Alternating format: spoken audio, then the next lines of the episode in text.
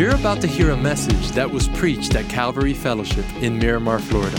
At Calvary, we exist to help people take their next step with God, and we pray that this message helps you do just that. How's everybody doing? We are so glad that you're here. So, when I started college, I had no idea uh, what I was going to major in. Uh, my goal up in, from the time I was thirteen was to be a uh, rock star by the time I was twenty. And so I started college and didn't think they were offering a bachelor's degree in heavy metal, so I had to think of something else. So I went to see a guidance counselor, and they took me into the library, and they uh, there was a bunch of computers there, and they said, look, we want you to take this test. This is really going to help you. So the test was supposed to reveal, once it started kind of showing, uh, they said that this was going to reveal with what they believed was ninety-nine point nine percent accuracy what I should devote my life to. Now, a couple of things you need to know about me was that I was not really a very good student uh, in high school. Uh, I didn't do very well. I, I was on, people ask me about high school, I was on the five-year plan in uh, in high school when people have said, you know, what was it like being a senior? Uh, and I, I told them, the best two years of my life. And so, anyway, uh, so it, because what happened was is that I took algebra in the ninth grade and failed it, and then I took algebra again in the ni- in the tenth grade. With uh, I took geometry also, and I failed algebra again, and I failed geometry. So they started getting concerned. So they they actually I had to I had like no math credits. So they ended up putting me in uh, two math classes in my junior year. Uh, they put me in a, in a class called math, which, if I remember correctly, I think we just like went through like what the numbers were, uh, the, and then they, they put me in this other class called consumer math, uh, which was where they put all the mutants that can't do algebra. And so it was pretty much the most basic math you could do, and it'd still be legal. So we went through an entire week. I want you to think about this. We went through an entire week of learning how to write a check.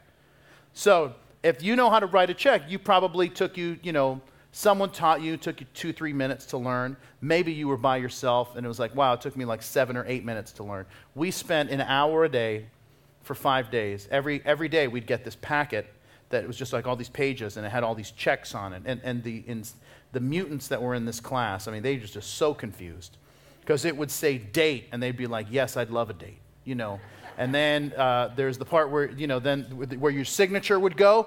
That it said sign with a line, and people were writing like Capricorn and all. Anyway, it was crazy. And so anyway, back, so back to my test.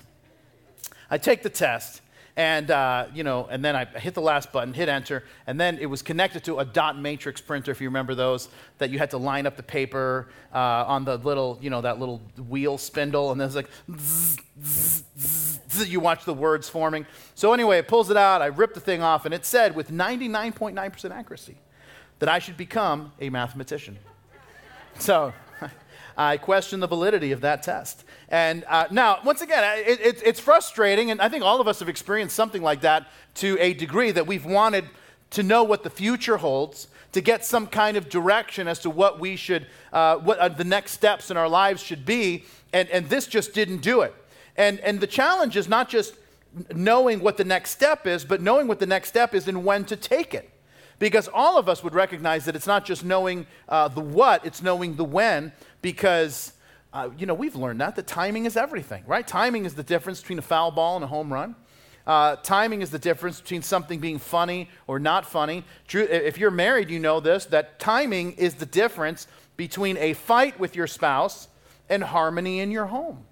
And if you don't believe me, check, try this. Next time you and your wife are going to go out on a date, she gets all dressed up, and she says, do I look pretty? I want you to just pause for thirty seconds.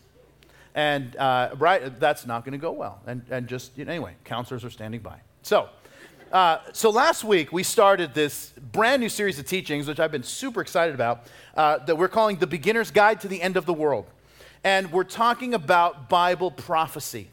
And I am absolutely convinced, and one of the reasons why we've talked about Bible prophecy so much over the almost twenty years at Calvary is because I'm convinced that Bible prophecy is something that we should not be confused or lacking in understanding about, because it not just fuels our faith, it's part of what makes our faith unique.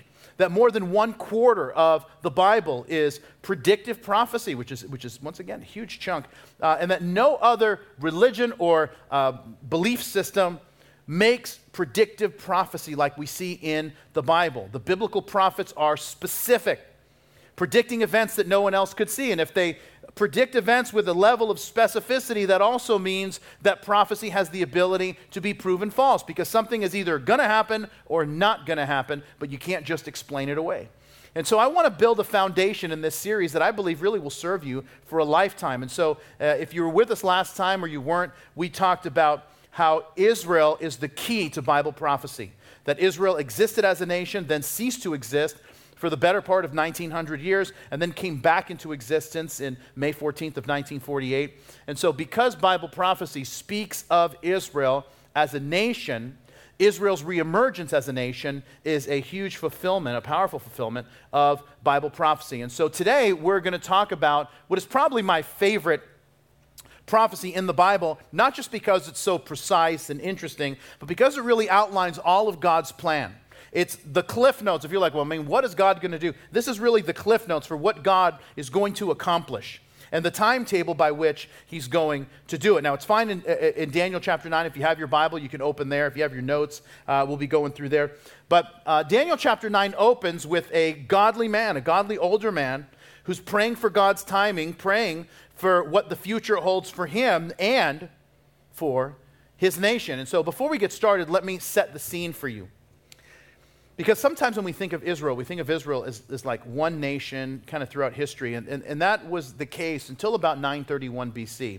Uh, David united the nation. Solomon expanded the nation. Uh, Solomon's son Rehoboam divided the nation. Uh, and that was in nine thirty-one when Israel split into becoming two countries. There was a bit of a civil war. Ten of the twelve tribes of Israel went to the north and formed what was called Israel. Samaria was its capital. Judah and Benjamin, the, the final two tribes, formed what was called uh, the nation of the southern kingdom of Judah, with Jerusalem as its capital.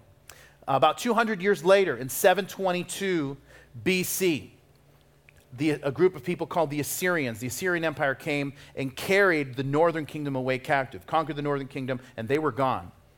Then, about one hundred years later, a touch more than one hundred years later, in six sixteen B C, a man by the name of Nabopolassar, who is the king of Babylon, conquers the Assyrians. That's how powerful the Babylonians were. Then about ten years later in six oh six B C, Nabopolassar's son, who is the Babylonian general, uh, his name happens to be Nebuchadnezzar, he comes and lays siege to Jerusalem.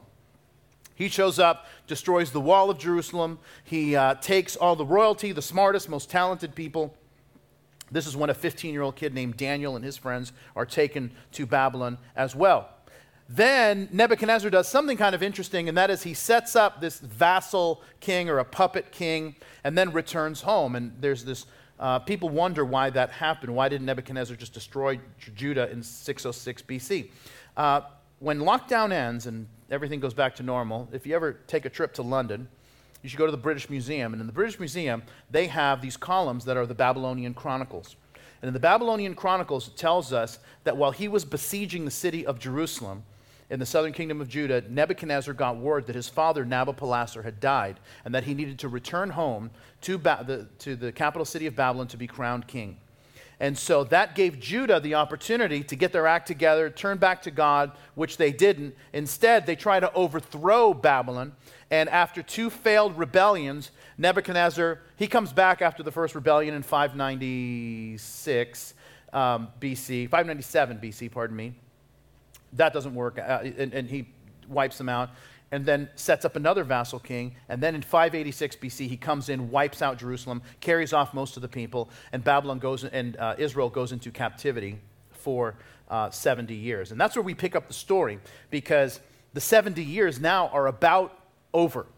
And so Daniel is praying and asking God, what's the next step? what, what's going to happen now? And so at the beginning of Daniel nine, we actually get the prayer that he prays, and we see this at the beginning. In the first year of his reign, uh, I, Daniel, understood by the books the number of years specified by the word of the Lord through Jeremiah the prophet that would accomplish the seventy years in the desolations of Jerusalem. So he's praying that God would give him some insight into what is going to happen next. And at this point in time is when Daniel is given what could be the greatest uh, prophecy in, in the Bible. And that's where we're going to start in verse twenty of Daniel nine. Here's what we read. He says, "Now while I was praying, speaking, confessing my sin and the sin of my people Israel, and presenting my supplication before the Lord my God, for the holy mountain of my God. Yes, while I was speaking in prayer, the man Gabriel, whom I had seen in the vision at the beginning, uh, being caused to fly swiftly, reached me about the time of the evening offering," which, by the way, is three p.m., "and he informed me and talked with me and said, 'O Daniel, I have now come forth to give you skill to understand. At the beginning of your supplication, the command went out, and I have come to tell you, for you are greatly beloved. Therefore, consider the matter and understand the vision. Seventy weeks are determined for your people and for your holy city, to finish the transgression, to make an end of sins, to make reconciliation for iniquity, to bring in everlasting righteousness, to seal up vision and prophecy, and to anoint the most holy.'" Now, if you pause there and give me your attention, there's three things I want to show you in our time together. The first is this, is that this is the outline of God's prophetic program. Remember, Daniel is thinking in terms of seventy years. He's thinking, what's now? The seventy years are almost up. The captivity's almost up. What Daniel gets is totally mind-blowing, and that is uh, God is going to show Daniel the big picture of not just how he's going to rescue the Jewish people, but how he's going to rescue all of humanity. And it starts with understanding uh, one Hebrew word that we see in verse twenty-four. Now, there are no, uh, words that we have in English, and I mean, it's so basic, but there are words that we have in English that we understand intuitively uh, are, re- represent a sum of numbers. So if we talk about a dozen, we know it means twelve. If we talk about a decade, we know it means ten. Well, uh, Hebrew has a similar thing, except he, in, in Hebrew, people always think in terms of sevens. And so when it says seventy weeks, uh, you'll see that in verse twenty-four, that is uh, the Hebrew word Shabua. S H A B U A. And a Shabua is a week of years or seven years. And that was, this idea of things operating in sevens was built into Israel's culture. Uh, everything operated in terms of seven. You would work six days and then you would have the seventh day uh, as the Sabbath. It was, it was your day of rest. And so not only did that work over the course of a week, it worked over the course of years. So six years you would work, and then the seventh year you would give the land rest. And then after a group of seven seven-year periods, so after forty-nine years, on the fiftieth year, there would be this huge celebration the entire year that was called the Jubilee. Everybody got the year off. All debts were canceled. Uh, land that was sold went back to its original owner in the Jubilee so that what God had given to each of Israel's tribes would stay intact. And uh, you know, you can imagine, you know, your mortgage company calling, like, "Hey, we didn't get the payment." Like, "It's Jubilee, baby. We're done. I don't even need Dave Ramsey to pay off Amex because it is down to zero because it's Jubilee." And so now, the uh, the thing that's important though, and, and I just want to, I mentioned it, but I want to highlight it again, and that is, remember, every seventh year they would work six days, get the seventh day off. They would work six years, and then they would give the land the seventh year off, and that was a way to revitalize the land. And God's promise was, on the sixth year, I'm going to give you a bumper crop so that you can give the land the year off on the seventh year. Well, they never took the seventh year off. They never gave the land the seventh year off. So when they're going to go into captivity, God says, uh, they had been in the land now for quite some time, and he says, you know, you owe the land seventy years of rest, so that's how long your captivity is going to be. In fact, we'll see it in Second Chronicles when we're told, Uh, it says, and he carried into, as he, uh, Nebuchadnezzar, carried into exile to Babylon the remnant who had escaped from the sword, and they became servants to him, Nebuchadnezzar, and his successors until the kingdom of Persia came to power. And the land enjoyed its Sabbath rests. All the time of its desolation, it rested until the seventy years were completed in fulfillment of the word of the Lord spoken by Jeremiah. So, the angel Gabriel shows up and tells Daniel that this is the timetable for not just Israel, but for humanity, this, this, this epic rescue plan that God has. But he, he says in verse twenty-four that seventy weeks, that is seventy-seven-year periods, or four hundred ninety years for you math majors, um, are determined for your people, that is the Jews, for your holy city, that is Jerusalem. And that within these four hundred ninety years, the plan of redemption is going to happen. Now, you got to understand something. He talks about, in verse twenty-four, uh, at the, he, he talks about six things. He says, to finish the transgression, to make an end of sins, and to make reconciliation for iniquity. That we all saw fulfilled in Jesus' first coming. There's three other things that are mentioned where he says to bring in everlasting righteousness, to seal up vision and prophecy, and to anoint the most holy. These are things that we see happen then in the second coming of Jesus. And the, so the question is, okay, if seventy-sevens are determined, that's four hundred ninety years, when does the clock start? And that's what we see happen uh, in verse twenty-five. If you'll check it out in your notes or in your Bible, it says this: know therefore and understand that from the going forth of the command to restore and build Jerusalem until Messiah the Prince, there shall be seven weeks and sixty-two weeks. And remember, those weeks are weeks of years. Um, the street shall be built again, and the wall, even in troublesome times. Verse twenty-six, and after the sixty-two weeks, the Messiah shall be cut off, but not for himself. Now, if you pause there and give me your attention. The second thing I want you to note is that this is the arrival date of the Messiah. Now, and I know that it's a little tricky because it's kind of a word problem, and I don't know if how that worked when, I, I hated word problems when I was in school. You know, it's like, Joe was two years two years older than Carmencita, his sister, and Carmencita is half the age of her mom. How old is her dad? Like, I don't know. I don't even know his dad. How do I know that they were married? You know what I mean? So, and so, now, so here's how the, the word problem goes. He says, from the going forth of the command to restore and build Jerusalem. Now, right there, we actually don't have to guess when that was, because we know not only from the Bible, but from secular history, what day that took place. That King Artaxerxes gave Nehemiah permission to rebuild the walls of Jerusalem on March fourteenth, four forty-five B C. That's, according to Dan, the, uh, the angel here that tells Daniel, that's when the clock starts. Now, the clock starts, and he says that it will be seven weeks in sixty-two weeks, so seven weeks would be seven, seven-year period, so seven times seven is forty-nine. And then sixty-two weeks, and that is uh, six, sixty-two, so you have four hundred eighty-three years altogether. So it's the four thirty-four plus the forty-nine. And those of you that got your calculator out, usually you're the smartest ones among us. But but it's way cool. You got, the other thing you got to understand, all right? So it's four hundred eighty-three years.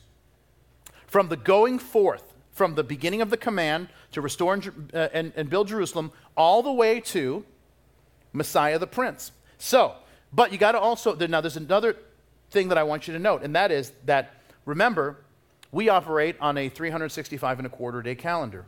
Jews did not. Jews operated on a three hundred sixty day lunar calendar. So that's why if you want to be super precise, you don't do it in years, you do it by days. And, um, So you take the four hundred eighty-three years and you multiply it by three hundred sixty days. Let me just do the math. No, I already wrote it down. I know what it is. So it's one hundred seventy-three thousand eight hundred eighty days. Now, once again, this is what's even cooler. So you, you start at March fourteenth, four forty-five B C, and you go one hundred seventy-three thousand eight hundred eighty days, and you land on April sixth, thirty-two A D. So the question is, what happened on April sixth, thirty-two A D?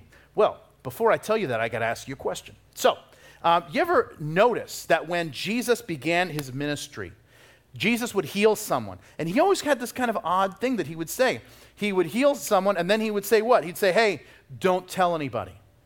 And then the next verse says, and then they went out and they told everybody, right? Like, like totally not, like the guy just healed you, maybe you should do what he says. But no, they told everybody. And then uh, Jesus is at a wedding with his, with his disciples, and his mom is there. They run out of wine, the, the, the, the, the, the family, and he says, hey, why don't you do something? And what does he say? It's not my time. But then something shifts. Something shifts as we get closer to this thing that we call Palm Sunday. is that Jesus tells his disciples, hey, I want you to go into the city. I want you to talk to this guy. I, there's this donkey there. And when somebody says, hey, what do you want, what do you want to do with that donkey? He says, hey, the Lord has need of it. It's like Jesus has planned all of this. And then he then starts, this amazing thing happens on April sixth, thirty-two A D Jesus comes into Jerusalem on a donkey, proclaiming himself to be the Messiah. And everybody's there. Everybody's there. There's like all these people there laying their palm branches down. All these people shouting Hosanna, which is a Hebrew word that means save us now.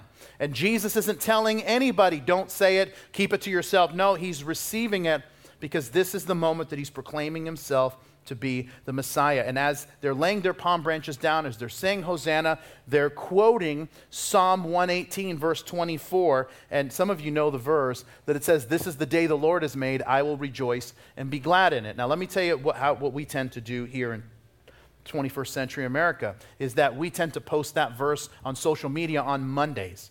Because it's like, man, this is tough, but you know, this is the day the Lord has made. Like, it ain't talking about Monday when you're tired, okay?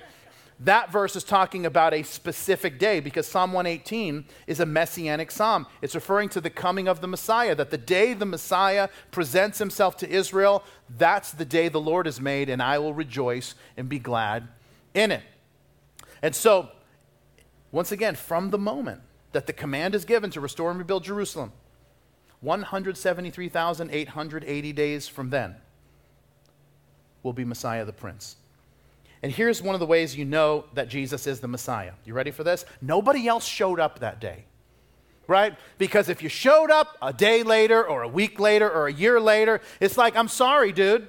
Like, it's just time ran out. Right? It's like, that offer expired. You know, like there was supposed to be, you know, there wasn't twelve people who showed up. One person showed up. And the people knew. The people knew. That's why they were there in the first place. Now, but like a stopwatch, because they're like, all right, that's that's four hundred eighty-three, right? That's sixty-nine of the seventy weeks. What about the seventieth week? But just like a stopwatch, right? Uh, you, you turn it on, and then you stop it. And now you're just waiting until the moment when you turn on the stopwatch again. And now this triggers uh, what's going to happen in the future, which is the last seven-year period that we'll talk about in a moment. And you'll see it up on the screen. Verse, uh, Daniel nine, verse twenty-six says, the people of the ruler who will come will destroy the city and the sanctuary. The end will come uh, like a flood. War will continue until the end, and desolations have been decreed. He will confirm a covenant with many for one seven. That is one seven-year period. In the middle of the seven, he will put an end to sacrifice and offering, and at, and at the temple he will cause an abomination that causes desolation, until the end that is decreed is poured out on him. Now, uh, third in your notes, if you're a note taker, and that is that this is the most famous period in Bible prophecy. What we're talking about, what is, it's, it goes by several names, but this period, this seven-year period of time, probably the most famous name it goes by is the Great Tribulation, is there is more written about this period of time. More is chronicled about this period in the Bible than when Jesus walked the shores of Galilee or taught in the city of Jerusalem. Now, the last part of verse twenty-six talks about the people of the prince who is to come destroying the city and the sanctuary, the city being Jerusalem, the sanctuary being the temple. So once again, we're trying to follow a consistency here. When he says that uh, all the way in verse twenty-four, that the prophecy is for your people and your holy city. Your people is the Jews, your holy city is Jerusalem. When he says they're destroying the city and the sanctuary, that's Jerusalem and the temple. So who is that? The people of the prince who is to come. That is, the Romans are the ones who came in in seventy A D and destroyed the temple. And if you were not here last week, we talked about that in pretty good detail about uh, Titus Vespasian and the Roman tenth Legion coming in in seventy A D after about a four-year siege in this rebellion that took place. If you missed it, go back and check it out. Um, but that, so let, let's connect a little bit about what's happening here, is that he says that the people of the prince who is to come, that they're going to destroy uh, the city and the sanctuary. The end will be as a flood. And then he says that he will confirm a, a week. And that is this now, this last week, what is uh, unique about it is that there is going to be this coming world leader. And he goes by thirty-three different names in uh, the in the Bible. He goes by thirty-three different names, the most famous, of course, being Antichrist. And according to this passage, according to Daniel chapter two, we see that he arises from what was the Roman Empire. Now, if you learned this in school or somewhere else, you're like, didn't the Roman Empire fall in like the fifth century? And the answer is kind of. And that is that the Roman Empire was split between east and west. The western half of the Roman Empire fell in four seventy-six to the Visigoths, and uh, that with the capital city of Rome falling.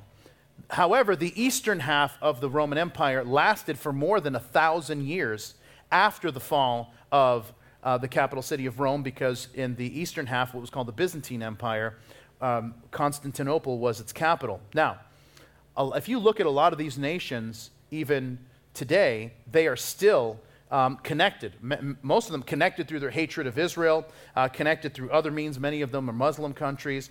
But this final world leader, through whatever way, either he builds a coalition or people uh, through treaty or whatever, but he makes it a, this, this, uh, this peace agreement. He confirms a covenant with many, including Israel, for one week, seven years. In the middle of it, he breaks the treaty and stops the offerings from taking place. And it says in verse twenty-seven that he brings an end to sacrifice and offering. And you can, in the book of Revelation chapter eleven, you can actually read about that uh, in, in great detail. Now, there's a couple of things that's important for us to note. It says he's going to put an end to offerings. That means that there is a third temple that will be built in Jerusalem. So there was the original temple that Solomon built. There was the rebuilding of the temple when they came back after captivity that later was um, built uh, aggrandized, I should say, by Herod. That was the second temple, and there will be a third temple that is rebuilt. If you come with us to Israel, we'll actually go to the uh, what's called the Temple Institute, and these guys are ready to go. They have built everything according to specifications. They are training priests right now to serve in the third temple. Anyway, a lot more can be said about that. Um, but then... Uh, There's something that's done. Once again, he's going to bring an end to offering and sacrifice. So there's something that's done to desecrate the temple. In fact, Jesus refers to it in Matthew twenty-four when he says it this way. He says, "So when you see standing in the holy place the abomination that causes desolation, spoken of through Daniel the prophet," and then here's Matthew's little um, uh, thing that he adds, "let the reader understand. Then let those who are in Judea flee to the mountains." So to kind of explain this, let me give you a, a quick little history lesson. In one sixty-seven A D, or one sixty-seven B C, which, by the way, all good stories start out just like that. In one sixty-seven B C, there was a man by the name of Antiochus Epiphanes who conquered Jerusalem and made the practicing of Judaism illegal in Israel. He confiscated all Jewish money, he forbid the teaching of the Torah, and in his worst act, he defiled the temple by setting up an idol and then sacrificing a pig inside of the temple. Uh, Antiochus exalted himself um, against God. He even had coins minted that said uh, Antiochus Theos Epiphanes, or Antiochus the God made manifest. And um, by the way, the there was an uprising uh, that took place with uh, within the Jewish community. Uh, a man by the name of Judas Maccabeus. And um, that whole, I don't have no time to get into that whole story, but all of that is connected to why Jews celebrate Hanukkah. It's a wonderful story, and I promise we'll talk about it sometime. But uh, it's a great story. Anyway, but this is a picture of what's going to happen when Antichrist does the same thing. Three and a half years into this agreement, this covenant that he makes, he walks into the temple, offers some kind of sacrifice that defiles the temple, and he reveals himself for who he really is. And when things get really bad for Israel, when that happens, Jesus says, "Run." And this is th- this. Uh, if you're interested in this seven-year period and details of it, uh, the book of Revelation, chapters six through nineteen, and if you can find the series that we've done on Revelation, we covered that in great detail. But once that seven-year period is over, in uh, chapter nineteen, Jesus comes back on a white horse, and all of God's people with him on horses as well, and that includes you and me. And you might say, "I don't know how to ride a horse." Don't worry, you will learn, all right? Now, so that's the prophetic outline, and it centers around Israel. This is why so many people get Bible prophecy all mixed up, is because they don't understand the church and they don't understand Israel. And so because they can't, they, they mix the two, it, it gets very, very complicated. The seventy weeks have to do with Israel and God's plan for Israel. And so we are, the sixty-nine weeks are completed, and they were when the Messiah was cut off, but not for himself. And that term cut off means suffer the death penalty, as we, as we read a moment ago. After Jesus' death and resurrection was the beginning of the church age. And the church has been um, the cent- center stage in God's plan and what he's doing around the world. And there will be, come a point when that plan, God's plan for the church is done. He's going to take the church out. And when he takes the church out of this world, that's when the seventieth week will begin.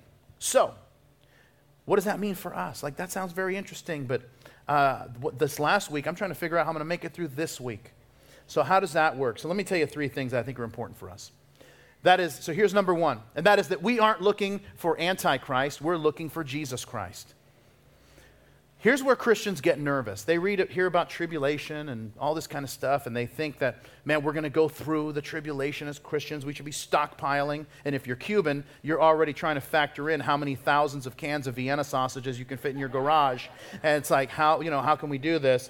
And um, and so now, what we're going to do next week is that we're going to look at God's plan for the church. And when the church age is over, there's this incredible event that the Bible talks about that's called the rapture of the church, where God takes his church up so that then he can focus his attention on the nation of Israel and a world that has rejected him.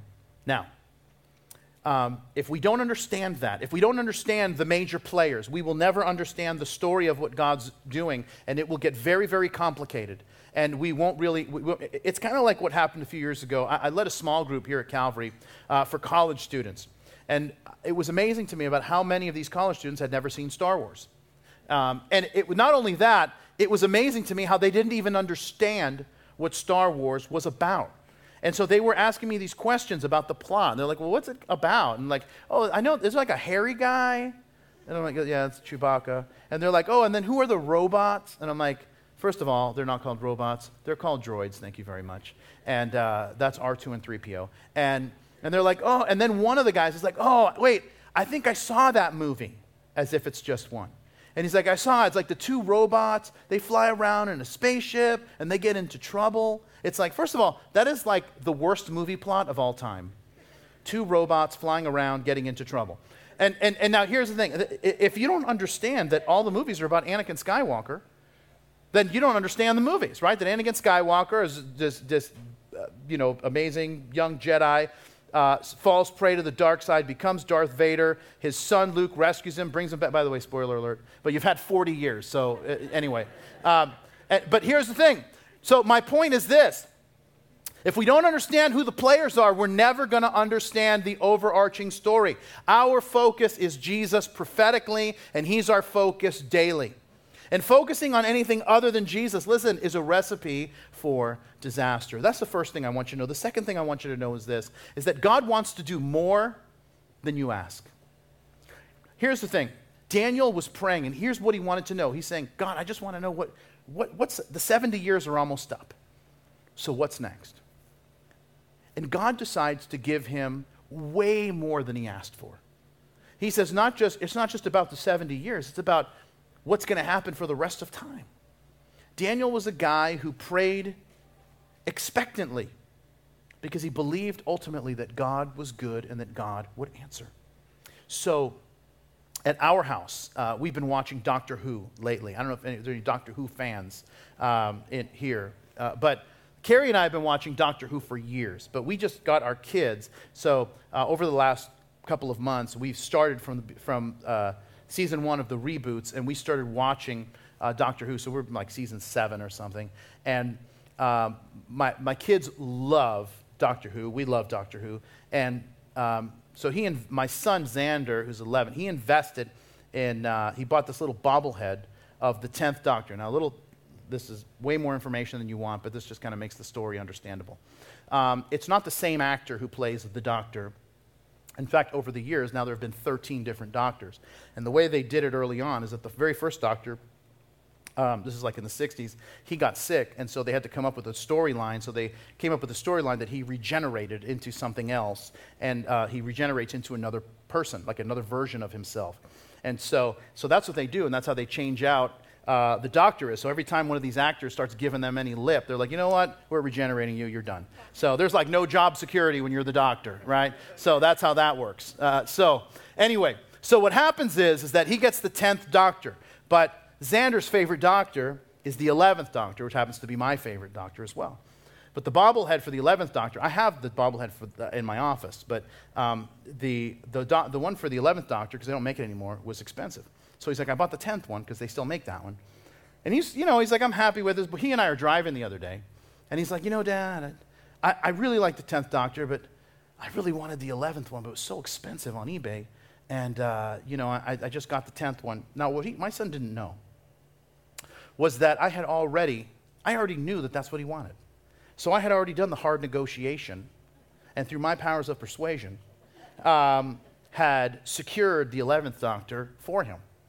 So he says this to me on Monday, and on Tuesday night before dinner, a box arrives with his name on it, and he opens it up, and it's the eleventh doctor. And I mean, he is losing his mind, right? He's so happy. I mean, he's just, he's, the kid's glowing. And you know how people, they say things, they're like, you know, it, you, you can't buy a smile like that. You know, people say things like that. Like, it turns out you can. It costs twelve dollars plus shipping.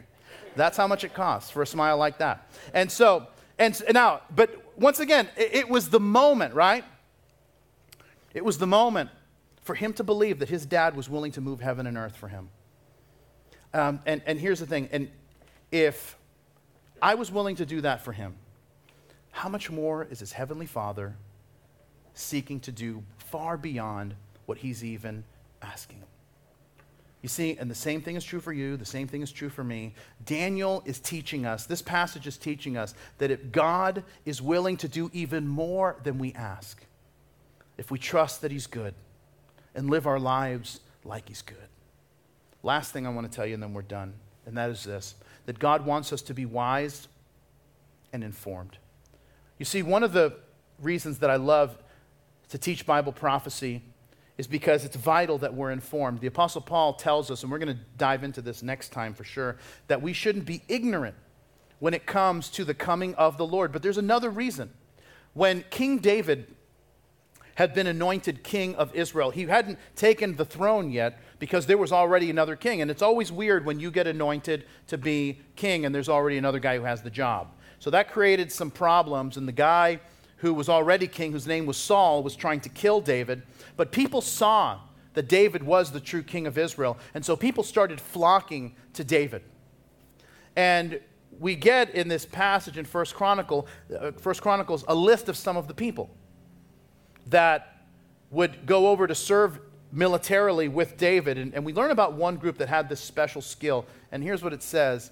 It says, from Issachar, which is one of the tribes of Israel, men who understood the times and knew what Israel should do. You see, these guys, here's what it says about the men of Issachar, that they understood the times. And because they understood the times, they knew what to do. And I think we can all agree that sometimes we make bad choices because we don't understand the times. Sometimes we uh, give up too early because we don't understand the times. Sometimes we're filled with fear and anxiety and anger because we don't understand the times. That, my friends, now is the time for us to be like the sons of Issachar, to understand the times, to understand God's prophetic picture. And when you do, here's what's amazing that will happen. When you do, and you see what's happening in the world, you will feel less and less like things are out of control and more and more like things are moving in the direction that God said that they would. And so keep that in mind. Keep that in mind when you watch the news. Keep that in mind when you hear and you're like, man, these things that I never thought that I would see in my lifetime. That means this, that Jesus is on the way and that his return is closer than it's ever been.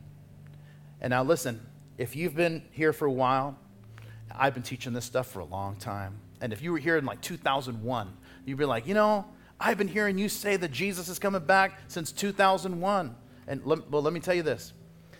It's right now, it's closer than it was in two thousand one, right? It's just, and, and so all of this, all of this is happening so that God's people, Israel, will open their eyes and see Jesus as the Messiah.